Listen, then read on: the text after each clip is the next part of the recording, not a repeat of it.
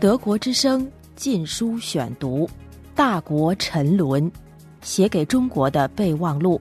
作者刘晓波，由台湾允晨出版社出版发行。第二卷，中共已经脑死亡。第八章，崩溃论与稳定论的互补。六四屠杀是中共基于权力恐惧而采取的极端保护措施。六四后，政权稳定成为中共统治的首要目标，因为只有政权的稳定，才能保证权贵阶层的既得利益。正如太上皇邓小平最著名的圣谕所说：“要像珍惜眼睛那样珍惜来之不易的稳定。”但这不过是强权下的独裁秩序。将社会公器变为权贵阶层谋取私利的工具，那些跟着权贵们强调稳定的知识精英，也绝非为民众和国家的利益着想，而只是基于既得利益的考虑来为权贵们站台。说白了，为了使掠夺、镇压和屠杀合法化，就必须编造出一个似是而非的借口。这个借口就是稳定压倒一切。为了稳定，中共采取镇压与收买相结合的策略。一方面，通过镇压、严控等手段，把民间反对活动饿死在萌芽中；通过言论管制，把自由知识分子边缘化。另一方面，中共不惜大把花钱，对内买稳定，收买精英和中心城市；对外买友谊，收买西方大国和无赖小国。对内，稳定论成为中共意识形态宣传的核心，成为中共拒绝政改和迫害人权的魔咒。也成为中国的权威主义与自由主义之间的重大分歧之一。为了平息民意批判、压制民主诉求和误导社会舆论，中共宣传机构及其御用精英会说的天花乱坠。由 GDP 优先到科学发展观，由宣传温饱小康到营造和谐盛世，由三个代表到新三民主义，从韬光养晦到和平崛起，但万变不离其宗。拒绝政治改革的所有理由，最终归结为一个理由：在国情的制约下，急于政治改革不利于社会稳定。每次两会的总理记者会上，一旦外国记者提出六四问题，无论是朱镕基还是温家宝，都以稳定比什么都重要的理由为大屠杀辩护，更是为了稳定这一最大的政权利益，对互联网时代的民间议政潮流采取越来越严厉的网络管制。文字狱每年都有，对近年来兴起的民间维权活动，自然也要采取强力镇压的策略。而且，官权碍于合法性困境，甚至越来越经常采取黑社会手段打压维权人士。对外，稳定论成了中共应对国际批评的护身符。美国批评中国人权恶化，中共祭出为维护来之不易的中美关系的稳定，应该以对话代替对抗。台湾政府推动去中国化运动，中共指责阿扁破坏台海局势的稳定。香港民意反对二十三条立法，要求政治改革。北京指责香港民主派反中乱港，破坏了香港的稳定和繁荣。稳定论的背后是典型的敌视民意和罔顾人权的独裁逻辑。他从来不问民间诉求是否合法、合理、合情。而只问党国及权贵利益是否得到保护，是否有利于一党独裁的稳定。所以，自由民主就是动乱，因为自由使个人自主和社会多元化，民主使权力垄断变成权力分享。自发生长的民意表达和人权诉求也是动乱，即便是以和平方式表达的和平内容，也会被独裁者视为威胁稳定的敌对势力，必须将之消灭于萌芽状态。所以，不进行六四大屠杀，中国早就天下大乱了。六四后不镇压民主党和法轮功，不压制失业者和农民的权益诉求，不堵截上访者，不严控异议人士，不封锁资讯和网络，不制造文字狱，不抓捕维权律师，也将引发社会动乱。换言之，在独裁者眼中，只要是民意的自发表达。无论这表达采取何种方式，通通都会被中共政权及其御用精英们视为添乱。以中国目前的官权太强而民权太弱的现状而言，即便是八九民运那样的浩大声势，也不会走向导致天下大乱的暴力革命。而且民间首选的维权方式大都是寻合法途径，只有在合法途径毫无效果之后，才会采取没有经过公安局批准的街头维权。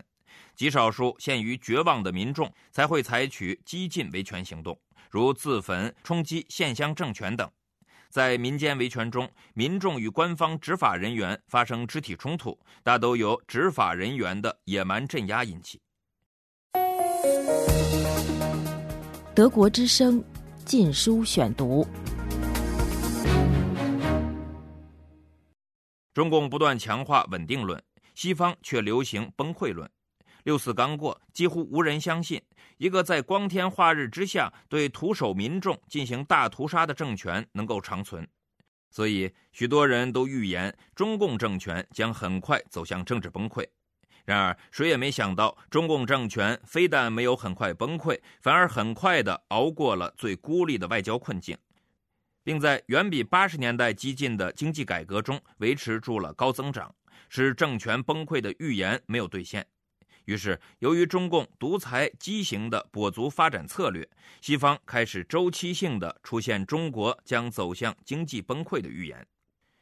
对这种来自境外的崩溃论，中共最初的反应是厌恶与反驳。但是，慢慢的，中共及其御用精英突然发现，对于稳定论的意识形态灌输来说，崩溃论非但无大害，反而颇有益。与其说崩溃论将动摇人们对社会稳定的预期，不如说崩溃论将强化人们对社会动乱的恐惧，也就等于强化人们对社会稳定的珍惜。因为害怕天下大乱是普遍的社会心理，崩溃论所描述的未来图景越逼真，怕乱的社会心理就越强化，甚至是臆造出的天下大乱的未来图景，仿佛变得近在眼前。中国的社会危机之深重，犹如平静表象下的即将喷发的火山，稍有风吹草动就将烈焰冲天。而唯一能够将火种熄灭于萌芽状态的控制力量，只有掌握着各类主要资源的政权。于是，境外流行的崩溃论和国内固守稳定论结合起来，使御用精英们为现政权的辩护变得更具迷惑性。以至于进入中国市场的国际大资本、率先暴富的权贵们和进入白领阶层的各界精英们，仅仅是因为害怕崩溃这一最坏的结局，也会自发的与现政权达成稳定共识，哪怕这种稳定是一种绝对不公平的秩序，是以两极分化、腐败横行、环境破坏、道德空白、人权不彰为代价，也要比天下大乱好。由此，崩溃论从反面强化着稳定论。只有现行的中共政权才能维持脆弱的社会稳定，而一旦离开了中共独裁，中国就只能出现玉石俱焚的天下大乱，而没有任何人、任何利益集团能从天下大乱中获益。外资无法在中国市场中获益，中国的精英阶层无法获得财产安全及其升值，平民百姓更得不到任何实惠。就连好不容易造就的温饱也将灰飞烟灭，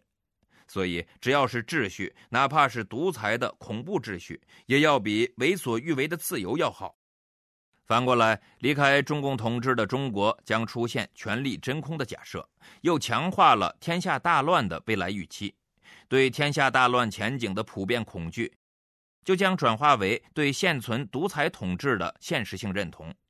也就是通过强权、欺骗和收买的三管齐下，逼迫人们就范，使之在别无选择的无奈中承认这一预设。社会接受了这一虚假预设，中共政权及现行的极为不公正的秩序就能获得稳定。其主要受益者，首先是独裁政权及权贵们，其次是攀权富贵的各类精英们，再次是少数中心城市的市民。而最大的受损者必定是广大百姓和大多数边缘地区，特别是农民和工人。而这种极端的不公正，被精英们轻巧地称为“稳定前提下进行改革的代价”。宪政民主化之所以被宪政权放逐到无限期的遥远未来，自下而上的争取自由的民间自发运动之所以被御用精英们指责为不合国情和添乱。就在于独裁政权只是被极少数人垄断并服务于极少数权贵的秩序，即把社会公器变成一己私具的统治，而宪政民主则是由全民分享并服务于全民的秩序，即把一己私具改造成社会公器的过程。独裁统治的受益者有理由无视历史事实而提出这样的虚幻假设，因为他们的所有决策和言说的最终目的只有一个：保住绝对权力及其既得利益。而民众却没有任何理由相信这样的虚幻假设，因为这假设所维持的制度恰恰是不把人当人来对待的秩序。中国人一旦忘记历史和无视现实，而相信了这样的假设。就会心安理得的等待天上掉下馅饼，就会随九死而犹未悔的寻找明君贤主，就会把所有自下而上的民间反对运动、争取自身权益运动视为帮倒忙的添乱，就会在执政者干了九十九件大坏事而只做了一件微不足道的善事时，用百分之一的善政来为百分之九十九的恶政辩护。即便被屠杀、被饿死、被监禁、被流放、被剥夺、被歧视，独裁者仍然伟光正，小民们仍然千恩万谢。所以，与目前中国的独裁式稳定所付出的综合社会代价相比，苏东转型的阵痛实在算不了什么。尽管经济上付出了不小的经济代价，但在社会综合效益上却收益颇丰。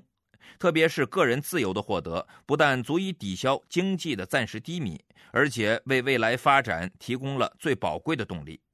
当无权无势的民众获得了个人的基本自由权利之时，就等于争取到了最大化的自身利益。因为对人的生存而言，拥有不可剥夺的自由权利才是最大的利益之所在。所以，苏东的转型模式肯定优于中国式跛足改革。僵硬的维持现行体制，才可能导致未来的天下大乱；而启动走向宪政民主的政治改革，才是达至长治久安的正途。二零零六年九月，德国之声禁书选读《大国沉沦》，写给中国的备忘录，作者刘晓波，由台湾允晨出版社出版发行。